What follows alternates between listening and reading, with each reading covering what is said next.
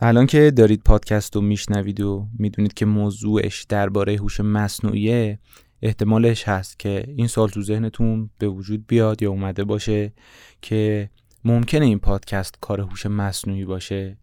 یعنی متنش رو یه ربات نوشته باشه گویندگیش رو یه ربات با صدای شبیه به علیرضا جعفری انجام داده باشه و ادیت اونم به عهده ربات بوده باشه. می‌تونم این اطمینان رو به صورت نسبی بهتون بدم که جواب این سوالا منفیه و شما دارید به بلاک 72 از سری جدید میهم پادکست با صدای خود علیرضا جعفری گوش می‌دید. چرا میگم نسبی؟ چون حقیقتش هم شک دارم نکنه همه ما یه سری ربات باشیم که داریم تو صفحه بازی یه سری گرداننده بازی می‌کنیم. تو دوره‌ای داریم زندگی می‌کنیم که تکنولوژی داره با سرعت زیادی پیشرفت می‌کنه و داریم با دیتا و اخبار مربوط به هوش مصنوعی این لایه پیچیده از تکنولوژی بمبارون میشیم. نقطه عطفش هم مربوط میشه به روزی که چت جی بی تی چت بات مبتنی بر هوش مصنوعی مایکروسافت رونمایی شد.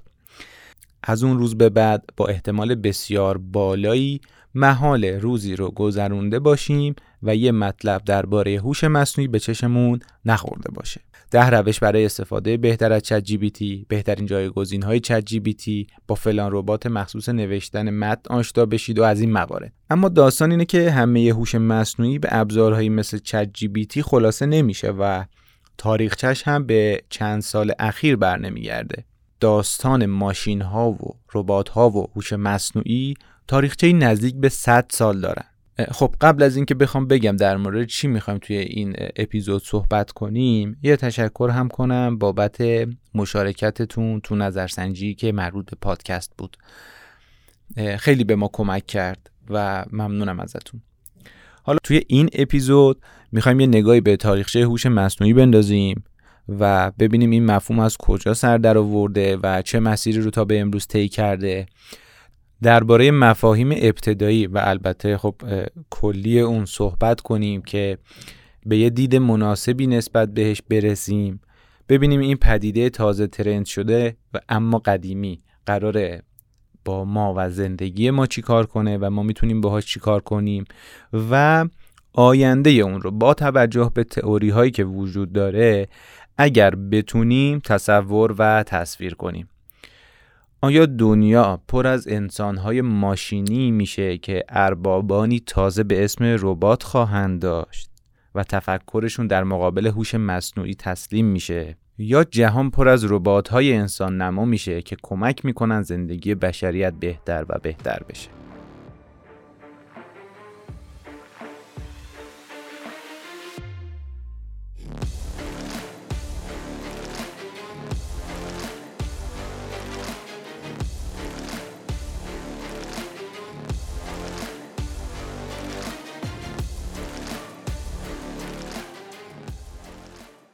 هوش مصنوعی تلفیقی از علم کامپیوتر و هوش شبیه به انسانه که می‌تونه به ماشینا زندگی ببخشه. دنیایی رو تصور کنید که تو اون کامپیوترها مثل ما یاد می‌گیرن استدلال می‌کنن مشکلات رو حل می‌کنن و در نهایت تصمیم می‌گیرن. شاید دنیای ترسناکی به نظر برسه. البته از طرفی هم می‌تونه دنیای جذاب و خوبی از آب در بیاد. به صورت قطعی یا حتی نزدیک به قطعیت هم نمیشه دربارش حرف زد. فقط میشه یه تخیلی دربارش انجام داد و یه تصویری ازش کشید. این گزاره ای هم که مطرح می‌کنم درباره اینکه نمیشه به قطعیت باهاش برخورد کرد هم یک فرضیه که جلوتر بهش می‌رسیم. داستان هوش مصنوعی به صورت علمی و آکادمیک به زمانی برمیگرده که دانشمندا تونستن حرف از محاسبات کامپیوتری بزنن. ولی اگه بخوایم این نگاه رو بذاریم کنار به یه چیزی می‌رسیم که برای زمان خودش مقداری سنگین و دور از انتظار بوده. به نظرم برای پذیرش یه مسئله باید اول روی افکار عمومی کار کرد. فکر می‌کنید چه چیزی بهتر از یه کار فرهنگی یا یه اثر هنری می‌تونه انسانها رو در یه بازه زمانی در معرض یه مسئله قرار بده و بتونه روی ذهن افراد تأثیر بذاره و جامعه رو آماده پذیرشش کنه. به نظر خودم که یه کار فرهنگی و هنری مثل کتاب مثل فیلم یا حوزه سینما خیلی می‌تونه توی این زمینه تاثیرگذار باشه و نقش داشته باشه. مبنای علمی هوش مصنوعی به سال 1950 برمیگرده. ولی شروع حرف زدن از ربات و ماشین هایی که قرار به انسان ها کمک کنند یا به یه ابرشرور تبدیل بشن به سی سال قبلترش یعنی 1920 برمیگرده. شاید بشه گفت ژانر علمی تخیلی یا همون science fiction فکر ماشین ها و ربات ها رو به ذهن دانشمندا و متفکرها انداخت. با search ی که من زدم قدیمی ترین اثر هنری که توش از ربات استفاده شده یک سریال آمریکایی به اسم مستر میستریه که تو سال 1918 ساخته شده. داستان فیلمم از این قراره که یکی از کارمندای اداره دادگستری معمور شده درباره یک کارتل تبهکار تحقیق کنه که دست برغذا یه ربات از اون محافظت می‌کنه. حالا اینکه این ربات مسلح بوده و نمی‌دونم یه سری سلاحات داشته و این داستانه ها به کنار. اما اولین باری که از کلمه ربات به صورت همگانی استفاده شده مربوط میشه به ربات های جهانی رسوم یا کارخانه رباتسازی رسومی. نمایشنامه ای از کارل چاپک نویسنده اهل چک که تو سال 1920 منتشر شده. این اولین کتابیه که کلمه ربات یا هم ربات خودمون توش به کار رفته. کلمه ربات از ربات در زبان چک به معنی بیگاری گرفته شده. فیلم های دیگه مثل مرد مکانیکی تو سال 1921 متروپولیس 1927 یا جادوگر شهر اوز 1939 هم جز فیلم که بعد از اون یه ربات یا یه ماشین توش ایفای نقش می‌کنه. داستان مرد مکانیکی هم مربوط به دانشمندیه که یه device به شکل یک انسان می‌سازه که با کنترل از راه دور هدایت میشه. ته فیلم این اتفاق میفته که حالا این ربات میفته دست خلافکارا و اون خلافکارا می‌خواستن به اون ربات کارهای به قول گفتنی تبهکاری انجام بدن دیگه. که یه ربات دیگه می‌سازن این دوتا ربات با هم درگیر میشن و دوتا ربات ها همدیگه رو از بین می‌برن. داستان فیلم متروپولیس هم خیلی جالبه پیشنهاد می‌کنم حتما خودتون ببینید که داره داستان شهری رو که مربوط به سال 2026 میشه روایت می‌کنه. توش انسان ها به دو دسته اندیشنده یا متفکر و کارگر تقسیم شدن که توی لایه های متفاوتی از شهر زندگی می‌کنن و اون تسلطی که قشر متفکر یا اندیشنده بر ربات ها داره باعث شکلگیری داستان اون فیلم میشه. این چند تا فیلمی که من پیدا کردم قبل از 1950 پای ربات ها یا موجودات انسان اما با قدرتی فراتر از انسان رو به دنیای ما باز کرده. اگه شما فیلم دیگه ای می‌شناسید که تو این بازه زمانی قرار می‌گیره حتما بر حالا کامنت بذارید یا از راه های ارتباطی که داریم با ما در ارتباط باشید و بهمون به بگید که ما هم اطلاعاتمون بهتر و بروزتر بشه. من خودم به شخصه هر وقت حرف از هوش مصنوعی و ربات میشه بدون تردید یاد فیلم I, Robot میافتم که ویل اسمیت توش بازی کرده. این فیلم از روی یه سری کتاب به همین اسم ساخته شده که نویسندش ایزاک آسیموفه. ایزاک آسیموف احتمالا برای کسایی که به ژانر علمی تخیلی علاقه دارن آشناست. نویسنده این مجموعه یعنی همین ایزاک آسیموف تو دسامبر 1950 کتاب رو چاپ می‌کنه. 1950 رو می‌تونیم سال هوش مصنوعی اسم گذاری کنیم. چرا؟ چون که به نظر من همون فرضیه که گفتم ذهن آماده شده بوده یه سری فیلم ساخته شده یا این کتاب ایزاک آسیموف تو اون سال منتشر شده. وسوسه و به قول گفتنی اون قلقلکه بین افراد جامعه به وجود اومده. حالا باید می اومدن امکان سنجی می‌کردن که اصلا آیا اساسا امکان وجود موجوداتی مثل ربات ها امکان پذیر هست یا نه؟ خب مبحث هم یه مبحث فنی و تقریبا میان رشته به حساب میاد دیگه که کامپیوتر و ریاضیات از ستونهای اصلی اونن. اولین کسی که فرضیه به وجود اومدن چنین موجوداتی رو مطرح کرد آلن تورینگ. آلن تورینگ ریاضیدان و computer scientist یا دانشمند کامپیوتره که توی 1950 یه paper ی به اسم Computing Machinery and Intelligence یا ماشین های محاسباتی و هوش چاپ می‌کنه میده بیرون و اون مقاله رو اون paper رو یکی از قدم های بزرگ تو زمینه هوش مصنوعی می‌دونن. یه نگاهی به این مقاله بندازیم که ببینیم چه اتفاقی افتاده چرا این لقب رو بهش میدن. اول مقاله اینطوری شروع میشه. من پیشنهاد می‌کنم این سوال رو در نظر بگیریم. آیا ماشینا می‌تونن فکر کنن؟ ادامش میگه که باید مفاهیمی مثل ماشین و تفکر یا فکر کردن رو یک تعریف دوباره ای ازشون داشته باشیم یا به مفاهیم دیگه ای از اونها توجه کنیم. نباید به معنی های ساده و دم دستیشون دقت کنیم چون می‌تونن ما رو به هدفمون نرسونن.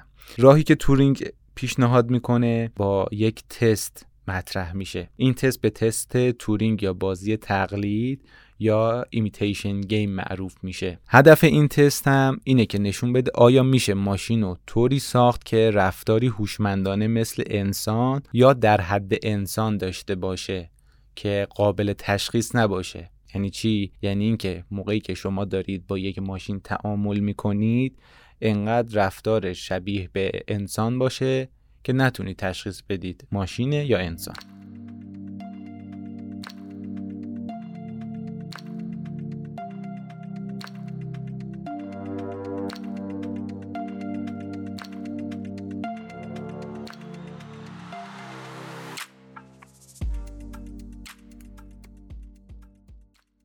اون تسته یا بازیه چطوری بوده؟ توی بازی یه داور از یه زن و یه مرد توی اتاقهای مجزا شروع می‌کنه سوال پرسیدن.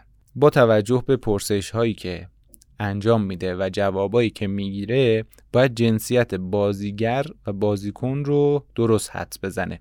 اگر شرکت کننده زن یا مرد طوری صحبت کنه و جواب بده که داور متوجه نشه جنسیت اون چیه اون بازیگره برنده شده. تورینگ اومد تستش رو اینطوری پیش برد که آیا کامپیوتر دیجیتال قابل تصوری وجود داره که تو بازی تقلید به خوبی عمل کنه؟ طبق پیشنهاد آلن تورینگ جای یکی از شرکت کننده ها با کامپیوتر رو عوض کردن. تورینگ هوش رو به عنوان توانایی انجام هر کار فکری که یه انسان بتونه انجامش بده در نظر می‌گیره.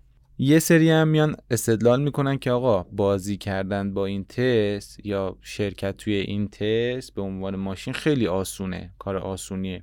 چون که ماشینا رو میشه طوری طراحی کرد که بدون اینکه واقعا باهوش باشن یا دارای اون سطح از هوش باشن توهم هوش رو ایجاد کنن. آلن تورینگ هم تو ادامه مقالش میاد درباره انتقادایی که به این گزاره یعنی ماشین ها می‌تونن فکر کنن بحث می‌کنه. خب اون موقع تورینگ نتونست نظریش رو پیاده کنه.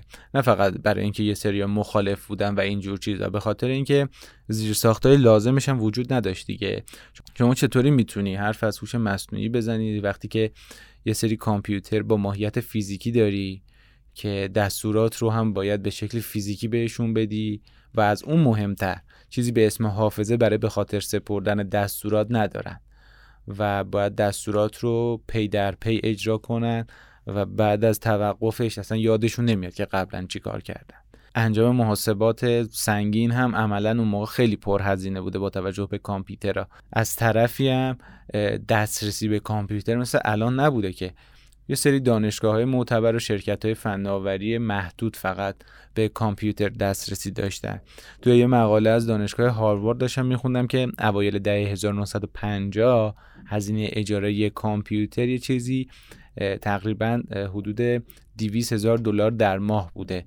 و خب با این شرایط خیلی ها عطای کار تحقیقاتی رو به لقاش میبخشیدن. پس اگر بخوام مشکلات سر راه افرادی مثل تورینگ که می‌خواستن درباره هوش مصنوعی بیشتر صحبت کنم و تحقیق کنند رو اسم ببرم می‌تونم این سه تا مورد رو بگم. اول باید می‌تونستن concept هوش مصنوعی یا تفکر ماشینی رو تفهیم کنن و جاش بندازن. دو تحقیقات بیشتری انجام بدن. سه افراد و شرکت ها رو متقاعد کنن که با توجه به هزینه های بالا روی این حوزه سرمایه گذاری کنن. پنج سال بعدش اولین قدم برای شماره یک برداشته شد که بسیاری از افراد اونو اولین حرکت جدی تو زمینه هوش مصنوعی می‌دونن. آل نیوول، کلیف شاو و هربرت سایمون طرحی به اسم لاجیک تئوریست راه اندازی کردن که بتونن راهی برای تقلید مهارت حل مسئله انسان پیدا کنن. اونا تونسته بودن بیا حرکت خفنم بزنن واسه اون موقع که برای پروژهشون اسپانسر پیدا کنن. و خب اتفاق خوبی هم به حساب می اومد دیگه. نظرها رو جلب می‌کرد که مثلا فلان شرکت اومده اسپانسر فلان پروژه تو زمینه هوش مصنوعی شده. شرکت تحقیق و توسعه RAND هم شرکتیه که این پروژه رو تامین مالی کرده. حالا چطوری این ایده به ذهنشون رسیده؟ وقتی که سایمون رفته بوده شرکت RAND و داشته باشون صحبت می‌کرده دیده که دستگاه پرینت داره یه نقشه رو با استفاده از حروف و اعداد و علائم نگارشی معمولی چاپ می‌کنه. این اتفاق ذهنش رو درگیر کرد که یه ماشین می‌تونه نمادار رو تغییر بده و دستکاری کنه و تصمیم گیری رو برای خودش شبیه سازی کنه. اونقدری که به سطح تفکر انسانی برسه. جدای از حالا نتیجه ای که اون طرح داشته از موارد جالبی که میشه به عنوان دستاورد لاجیک تئوریس بهش اشاره کرد یکی این که زبان پردازش اطلاعات یا IPL اختراع شد. دوم اینکه این پروژه تونست برای مسائل ریاضی که آلفرد نورس وایت هد و برتراند راسل تو کتاب اصول ریاضی خودشون ارائه کرده بودند اثبات های بهتری بیاره. 38 تا از 52 تا فرضیه‌ای که توی فصل دوم این کتاب اوورده بودن رو این پروژه تونسته بوده با جزئیات بهتر و کاملتری توضیح بده. خب این نتیجه موقعی که به گوش بقیه برسه متوجه میشن که نه بحث انگار داره جدی میشه و میشه روی هوش مصنوعی و ربات ها حساب کرد. تو سال 1956 یعنی 6 سال بعد از آلن تورینگ و یه سال پس از پروژه Logic Theorist واژه و مفهوم هوش مصنوعی یا artificial intelligence برای اولین بار ابداع شد و مورد استفاده قرار گرفت. جان و ماروین مینسکی یک کنفرانسی که نامش DSRPAI بوده برگزار می‌کنن و از افراد مختلف می‌خوان که بیان و درباره پروژه های تحقیقاتی هوش مصنوعی و روش های دستیابی به اون یعنی به هوش مصنوعی حرف بزنن صحبت کنن.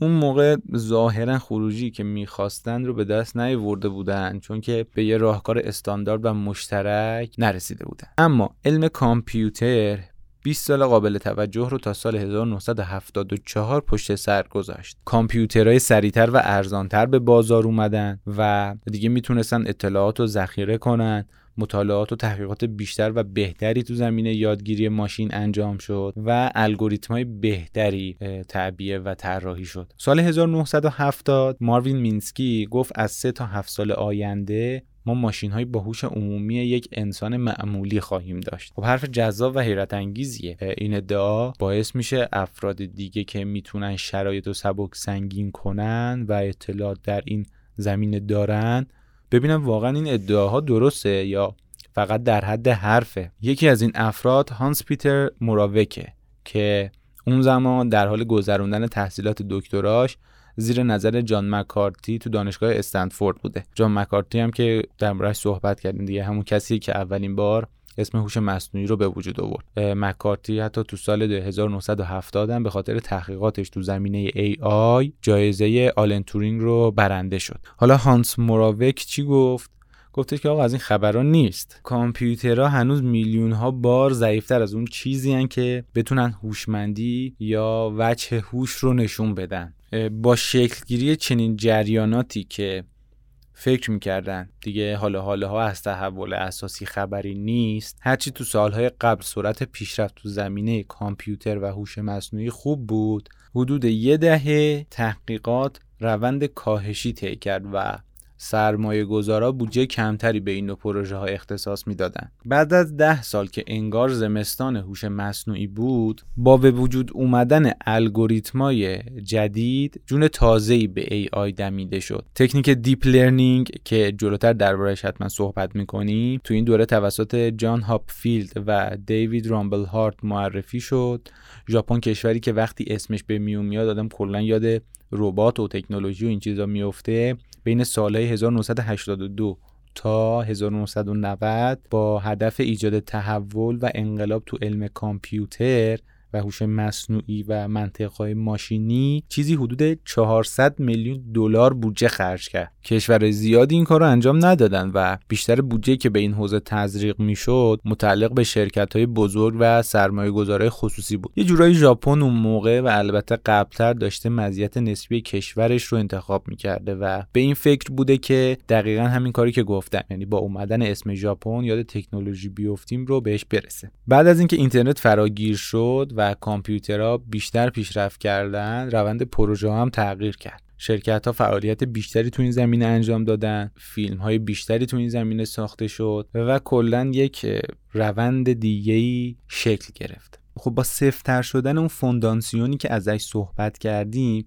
دیگه وقت اینه که شرکت ها بیان و اون بنایی که باید رو بسازن. از اینجا به بعد یعنی تقریبا از اواخر 1990 یه سری اتفاقهای مهم افتاده که من فقط اسماشون رو میارم برای اینکه خیلی این قسمت طولانی نشه. و بعدش میریم در مورد این صحبت می‌کنیم که اصلا هوش مصنوعی چیه و چطوری کار می‌کنه و از این حرفا. تو سال 1997 ربات Deep Blue تونست گری کاسپاروف قهرمان جهانی شطرنج رو شکست بده. سال 2011 اپل دستیار صوتی سیری رو معرفی کرد. تو همون سال 2011 سیستم هوش مصنوعی واتسون که توسط IBM توسعه یافته بود تونست دو تا از قهرمان های مسابقه جئوپاردی رو که مربوط به پرسش و پاسخ می شده شکست بده. سال 2019 اوپن ای آی 5 که یه تیم متشکل از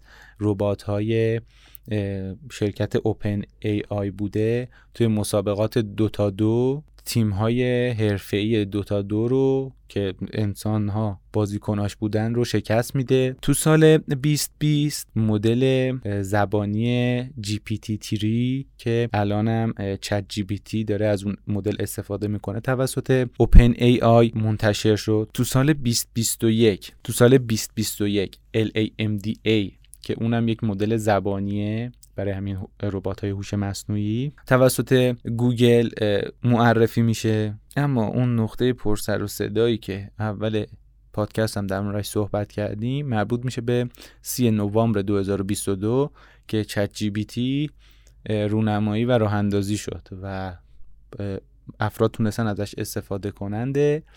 توی مارس 2023 هم بارد ربات یعنی چت بات گوگل معرفی شد. اگر شما هم این احساس رو می‌کنید که شرکت های بزرگ و قول تو زمینه تک دارن یه کارایی می‌کنن و مثل اینکه واقعا یه خبراییه می‌خوام بگم منم تو تیم شما.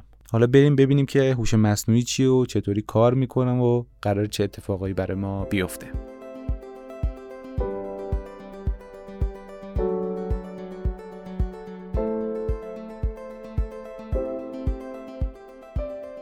هوش مصنوعی که به اختصار بهش AI میگیم به حوزه ای از علم کامپیوتر اشاره داره که به ایجاد ماشینای هوشمند مربوط میشه که می‌تونن یه سری وظایفی رو انجام بدن که معمولا به هوش انسان نیاز داره. هدف اصلی از به وجود اووردن هوش مصنوعی غلبه بر محدودیت که انسان با اون مواجهه.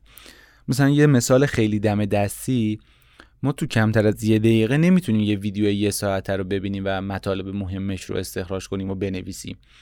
اما هوش مصنوعی این کار رو می‌تونه انجام بده. با استفاده از الگوریتم های مشخصی که براشون تعریف شده سیستم های هوش مصنوعی می‌تونه حجم زیادی از داده ها رو دریافت کنن پردازششون کنن الگوهاش رو تشخیص بدن و در موردشون نظرات قابل توجهی ایجاد کنن. هوش مصنوعی به یه روی کرد یا تکنیک محدود نمیشه و طیف گسترده ای از روش ها از جمله یادگیری ماشین شبکه های عصبی پردازش زبان طبیعی و از این جور موارد رو شامل میشه. همه این روی کرده رو که بذاریم کنار هم دیگه منتهی میشه به توسعه سیستم های هوشمندی که کمک می‌کنند. به شبیه سازی رفتار انسان و فرایندهای تصمیم گیری نمی‌دونم راجع به مزیت های هوش مصنوعی صحبت کنم یا نه چون قطعا همه شرکت هایی که یه محصول مرتبط با هوش مصنوعی عرضه کردن یا می‌کنن از مزایای نداشته هوش مصنوعی هم میگن. پس اگه بخوام خیلی کلی بگم مزیت هوش مصنوعی اینه که یه زندگی بهتر رو برای ما به ارمغان میاره احتمالاً. و می‌تونه ما رو توی تصمیم گیری ها و استفاده بهینه از زمان کمک کنه. شاید بتونه جلوی یه سری اتفاقا مثل بیماری یا فقر رو بگیره ولی در کل هم مثل چاقو میمونه. باید ببینیم که دست کی میفته و ازش می‌خواد چه استفاده ای کنه. ولی جدا از مزایاش یه سری ملاحظات اخلاقی هم داره که بد نیست دربارش صحبت کنیم و بهش اشاره کنیم. توی دوره ای که دیتا حرف اول رو می‌زنه و هر کسی که صاحب دیتا باشه به قولی پادشاهه خیلی باید مراقب جریان داده و جریان دیتا باشیم چون مهمترین معلفه ای که هوش مصنوعی باهاش سر و کار داره دیتاست. روی پرایوسی دیتا خیلی باید تاکید بشه. روی نحوه دستیابی به اطلاعات روی نوع پردازش و دسترسی به خروجی اون اطلاعات پردازش شده باید خیلی وسواس به خرج داد. یعنی این شرکت های بزرگ که همین الان توی نسل وب دو تمام دیتای کاربرا رو و کل آدم های دنیا رو در اختیار دارند همین الانش نسبت به این اتفاق هیچ حالا پاسخگویی ندارند و بعضا شده که اون اطلاعات رو در اختیار شرکت های دیگه گذاشتن و نهایتا یک تقبیهی اتفاق افتاده توی رسانه ها ولی خب این قضیه داستانش کاملا فرق می‌کنه و یک ابزاری هوش مصنوعی که می‌تونه زندگی بشریت رو تغییر بده. واسه همین باید خیلی محتاطتر در موردش رفتار کرد.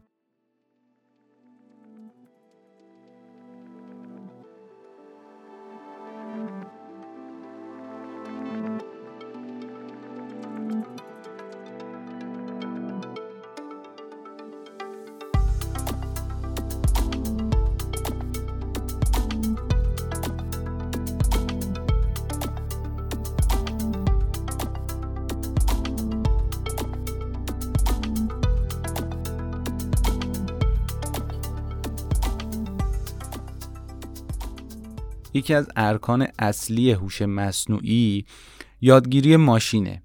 رشته ای که علمی که ماشینا رو قادر می‌سازه که از داده ها یاد بگیرن و عملکرد خودشون رو تو طول زمان بهبود بدن. تو یادگیری ماشین سه تا روی کرد وجود داره. روی کرده اول یادگیری نظارت شده یا سوپروایزد لرنینگ. رویکرد دوم یادگیری بدون نظارت یا unsupervised learning و رویکرد سوم یادگیری تقویتی یا reinforcement learning توی رویکرد اول که یادگیری نظارت شده است ماشین ها با استفاده از نمونه های برچسب گذاری شده یعنی نمونه هایی که ورودی و خروجی دلخواه و مربوط به اون فرایند هست آموزش می‌بینن. توی روی کرده دوم یا یادگیری بدون نظارت ماشینا با داده های بدون برچسب روبرو میشن. توی روی کرده یادگیری تقویتی از طریق آزمون و خطا ماشینا دانششون رو به دست میارن. و توانایی تصمیم گیری خودشون رو اصلاح می‌کنن. دومین رکن مهم هوش مصنوعی شبکه های عصبیه که از عملکرد پیچیده مغز انسان الهام گرفته شدن. شبکه های عصبی با استفاده از تبدیل های ریاضی و یه سری تکنیک ها یه سری کارهایی مثل تشخیص تصویر پردازش زبان طبیعی به وجود میارن. پردازش زبان طبیعی یا NLP هم به عنوان سنگ بنای هوش مصنوعیه. NLP روی درک و تولید زبان انسان تمرکز داره. تو بخش شبکه های عصبی یه مفهومی هم وجود داره به اسم یادگیری عمیق یا deep learning که این دوتا در کنار همدیگه از اصول مغز انسان برای ساختن های محاسباتی قدرتمند استفاده می‌کنن و ماشین رو قادر به یادگیری و تشخیص الگوها و پیش بینی می‌کنن این همه گفتیم که آقا هوش مصنوعی اینه نمی‌دونم فلان روی کرد و داره فلان معلفه رو داره از این اجزا تشکیل شده و این حرفا. حالا می‌خوایم ببینیم که با استفاده از همه اینا این موارد اگر در کنار هم قرار بگیرن هوش مصنوعی چطوری کار می‌کنه؟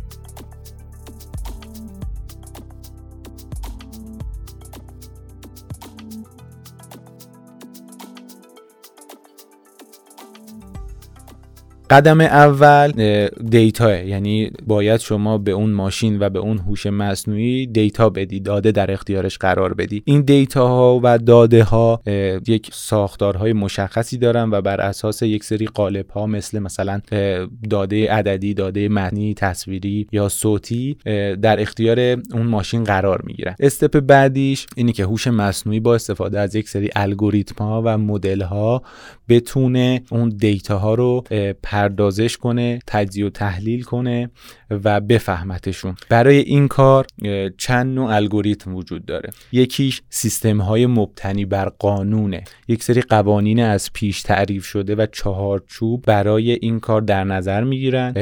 کی هم در نظر می‌گیره؟ آدما متخصص های انسانی. میان تعریف می‌کنن که آقا توی این چهارچوب تو باید با فلان داده فلان برخورد رو بکنی. حالت های بعدیش یادگیری ماشین و یادگیری عمیقه که در موردش صحبت کرد. قدم بعدی به آموزش و بهینه سازی اختصاص داره. یعنی چی؟ یعنی توی اون مرحله ای که ماشین میاد دیتا ها رو می‌گیره دیتا ها رو تجزیه تحلیل می‌کنه ایبیابی می‌کنن دیباگ می‌کنن و ماشین رو بهبودش میبخشن که آقا تو باید مثلا این رفتار رو داشته باشی وقتی رسیدی به فلان داده این مسیری که طی کردی اشتباهه. قدم بعدی چی می‌تونه باشه؟ خب هر سیستمی موقعی که داره یک فرایندی رو انجام میده و یک خروجی میده شما باید ارزیابیش کنی و بهش اعتبار بدی. زمانی که روند برخورد ماشین با داده دیده میشه به زمانی که الگوریتم هاش بررسی میشه که آیا درست داره کار می‌کنه یا نه شما دارید انگار ارزیابی می‌کنید اون فرایند و پروسه رو. بنابراین یکی از مراحلی که یک هوش مصنوعی کار می‌کنه ارزیابی و, و اعتبار سنجیشه. قدم تقریبا میشه گفت آخر نه که آقا شما بیای به خروجی برسی یعنی به استنتاج و استقرار برسی. زمانی که یه مدل آموزش داده شده و اعتبار سنجی شده مورد استفاده قرار بگیره باید اون ماشین و اون هوش مصنوعی بتونه استنتاج کنه و نتیجه گیری درست داشته باشه. به عبارت دیگه بخوام استنتاج و استقرار رو بگم اینطوری میشه که استنتاج شامل تغذیه داده های ورودی به مدل آموزش دیده است که پیش بینی یا تصمیماتی رو به عنوان خروجی تولید می‌کنه. این یه توضیح خیلی کوچیک مختصر و مفید درباره نحوه عملکرد هوش مصنوعی. اما با توجه به همین عملکردشون و نوع خروجی که میدن هوش مصنوعی مصنوعی رو به نوعهای مختلف تقسیم می‌کنن. ساده ترین شکل هوش مصنوعی مربوط میشه به reactive artificial intelligent یا حالا هوش مصنوعی واکنشگرا یا ماشین های واکنشگرا. این نوع از هوش مصنوعی صرفا رو ورودی های فعلی یعنی همون لحظه که شما بهش ورودی میدی بدون هیچ حافظه قبلی کار و فعالیت می‌کنن. حالت دیگه هوش مصنوعی هوش مصنوعی با حافظه محدوده که برای مدت کوتاهی میاد. یک سری داده ها رو نگه میداره پردازش می‌کنه و انجام میده. دسته سوم از هوش مصنوعی یا هوش مصنوعی های محدود یا narrow artificial intelligence اینا خیلی به صورت محدود روی یک سری از task ها تمرکز دارن و task های زیادی رو نمی‌تونن انجام بدن. اما مدل های پیشرفته تری هم داره هوش مصنوعی قطعا هوش مصنوعی عمومی یا general و super artificial intelligence دو نوع از هوش مصنوعی قوی هوش مصنوعی عمومی تقریبا هم‌سطح با هوش انسان کار می‌کنه و خب می‌تونه توی یادگیری و بکارگیری هوشش عملکرد خوبی از خودش نشون بده. اما super artificial intelligence یا ابر هوش مصنوعی از جهات مختلف از هوش انسان بالاتره و می‌تونه خیلی به مراتب سریعتر و بهتر از مدل های دیگه یاد بگیره با دیتا ها کار کنه و خروجی های منحصر به فردی داشته باشه. الان رسیدیم به اون نقطه که هوش مصنوعی رو فهمیدیم چیه از کجا اومده چه مدل هایی داره چطوری کار می‌کنه معلفه هاش چیه. حالا ببینیم این پکیج قرار با ما چی کار بکنه.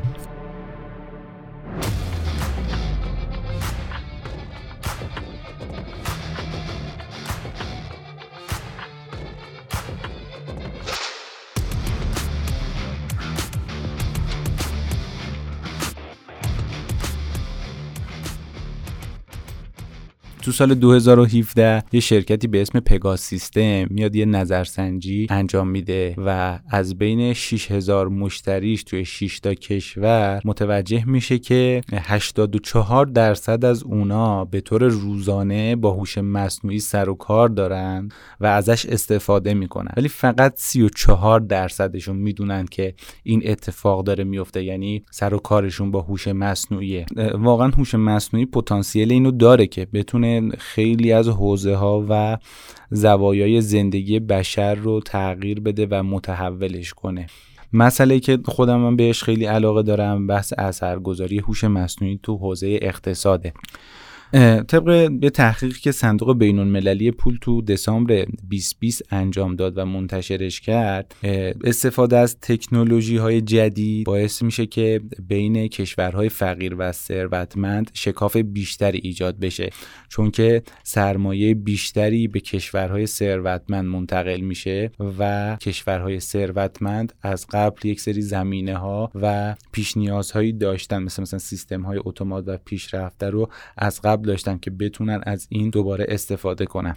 توی این تحقیق اومده که شکاف بین کارایی و بهرهوری بین بخشا و کسب و کارایی که از هوش مصنوعی و ماشین لرنینگ یادگیری ماشین استفاده می‌کنن در مقابل اون بخشایی که این کار رو انجام نمیدن به صورت تصاعدی داره بیشتر و بیشتر میشه. این اتفاق باعث میشه که اونایی که عقبتر هستن همچنان عقب بمونن و حتی بیشتر عقب بمونن و شانس کمتری برای رسیدن به کشورهای پیش رو داشته باشن.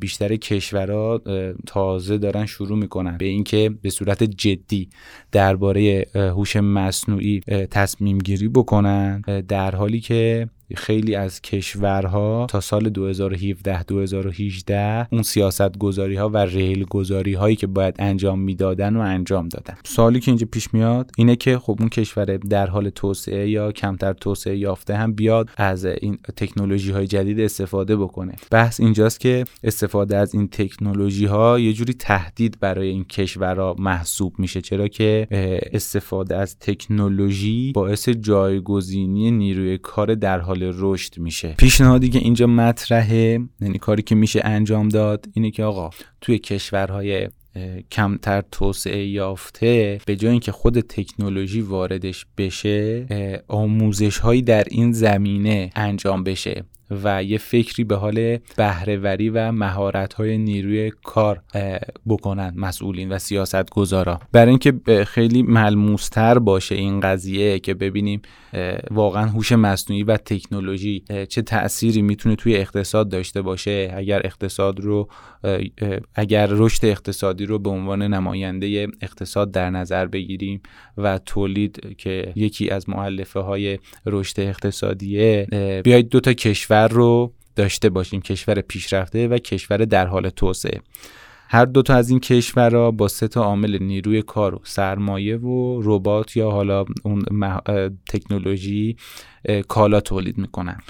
فرض اول اینه که ربات ها جایگزین نیروی کار بشن. انقلاب هوش مصنوعی توی این مدل افزایش بهرهوری ربات هاست واگرایی بین دو تا کشور می‌تونه توی سه تا جبهه اتفاق بیفته. یکی سهمشون توی تولید یکی جریان سرمایه گذاری یکی هم فضای تجارت بین المللشون اقتصاد پیشرفته درآمد بالاتری داره چون که بهرهوری کل عوامل تولیدش بالاتره. این دستمزدهای بالا شرکت های فعال تو اقتصاد پیشرفته رو ترغیب می‌کنه که از ربات ها بیشتر استفاده کنن. مخصوصا اگه ربات ها راحتتر جایگزین نیروی کار بشن. وقتی که بهرهوری ربات ها بیشتر بشه اقتصاد پیشرفته تو بلند مدت منفعت بیشتری به دست میاره. واگرایی بیشتر میشه و ربات های بیشتری جایگزین نیروی کار میشن. از طرف دیگه افزایش بهرهوری ربات ها باعث افزایش تقاضا برای سرمایه گذاری روی ربات ها و البته سرمایه گذاری سنتی به عنوان یه مکمل برای هم ربات هم نیروی کار میشه. افزایش تقاضا برای سرمایه گذاری تو اقتصاد پیشرفته بیشتره چون که اونجا ربات ها بیشتر استفاده میشن. با این تفاسیر سرمایه گذاری از کشورهای در حال توسعه به سمت کشورهای پیشرفته سرازیر میشه. چون کسی که سرمایه گذاری می‌بینه اینور می‌تونه آیدی بیشتری داشته باشه.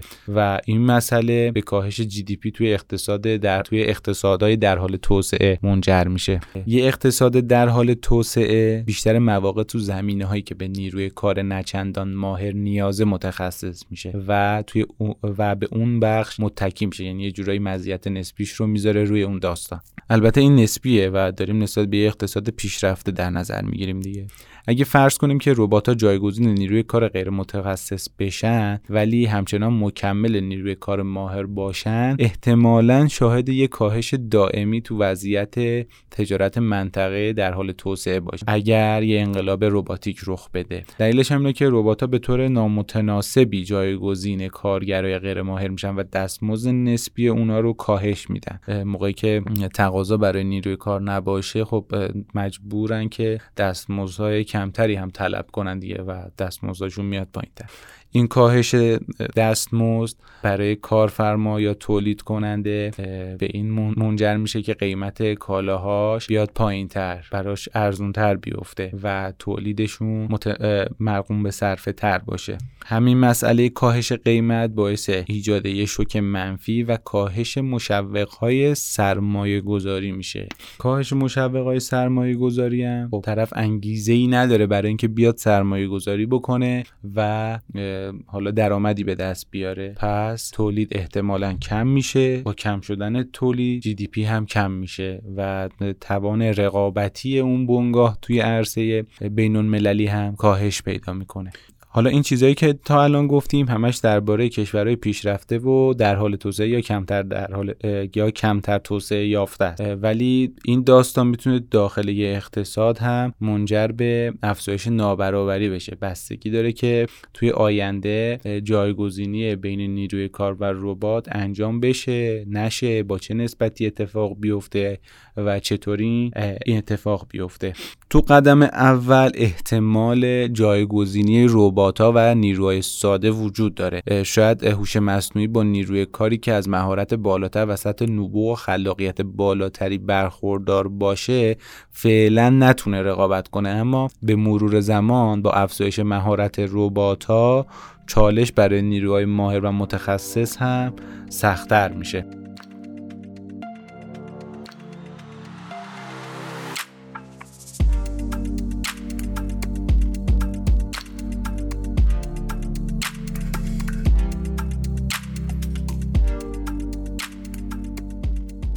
همونطور که شاید تا 20 یا 30 سال پیش کسی فکر نمی‌کرد بتونه بشینه رو یه صندلی و با یه دستگاهی اندازه کف دست کل دنیا رو زیر و رو کنه و به هر اطلاعاتی که می‌خواد تقریبا دست پیدا کنه یا اگه امکانش هم وجود داشته باشه به این راحتی باشه کسی هم نمی‌دونه 20 تا 30 سال بعد چه اتفاقایی می‌تونه بیفته. این حالت و اتمسفر با مفهومی به اسم singularity یا تکینگی به جهان معرفی شده. singularity در اصل از ریاضیات مشتق شده یعنی از اونجا وام گرفته شده و داره توی تکنولوژی استفاده میشه و فضا و نقطه ای رو توصیف می‌کنه که ما نمی‌تونیم رمزگشاییش کنیم و ویژگی های دقیقش رو بگیم. مفهوم singularity تو حوزه هوش مصنوعی به یه نقطه فرضی توی آینده اشاره داره که پیشرفت فناوری به شکلیه که هوش مصنوعی به سطحی از رشد تصاعدی می‌رسه که از هوش انسان پیشی می‌گیره می‌زنه جلو.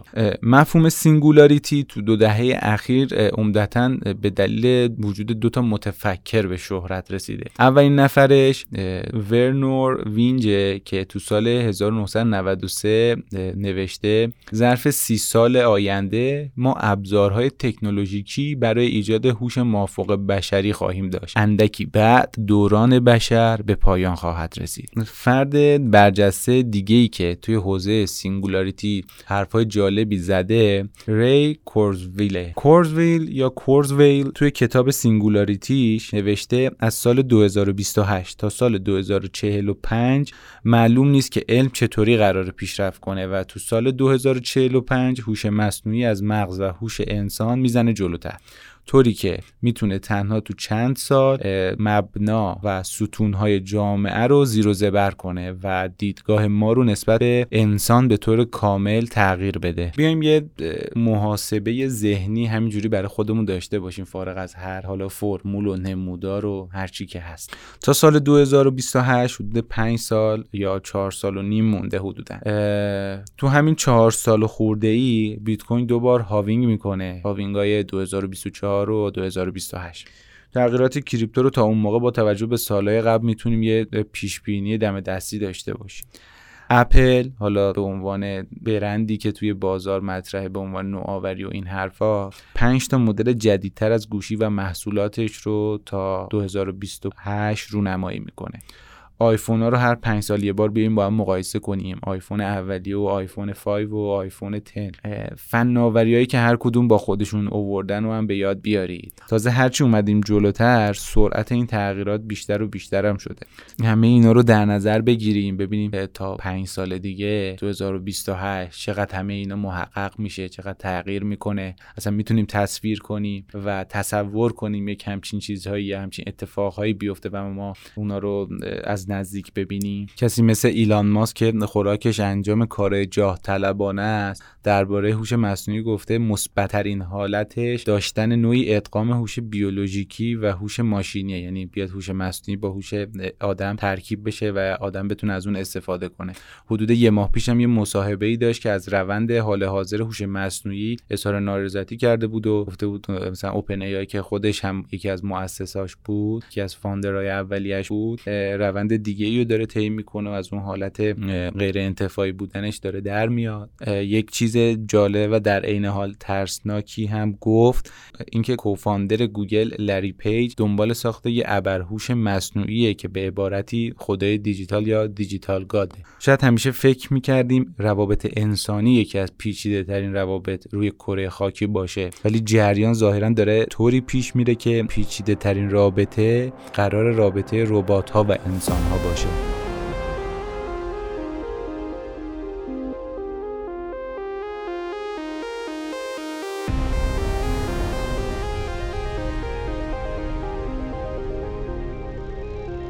به رقابت بعدی ریاست جمهوری توی کشور پیشرفته فکر کنید مثلا آمریکا یا انگلیس. سعی کنید تاثیر ابزارهای هوش مصنوعی رو تصور کنید هوش مصنوعی می‌تونه انبوهی از محتوای سیاسی و اخبارهای جعلی رو بسازه که جریان انتخابات رو تغییر بده. ایدئولوژی رو در نظر بگیرید هوش مصنوعی شاید بتونه یه فرقه جدید ایجاد کنه. ممکنه به یه روزی برسه که داریم آنلاین درباره مسائل روز و مهم دنیا مثل سخت جنین تغییرات آب و هوا تهاجم روسیه به اوکراین.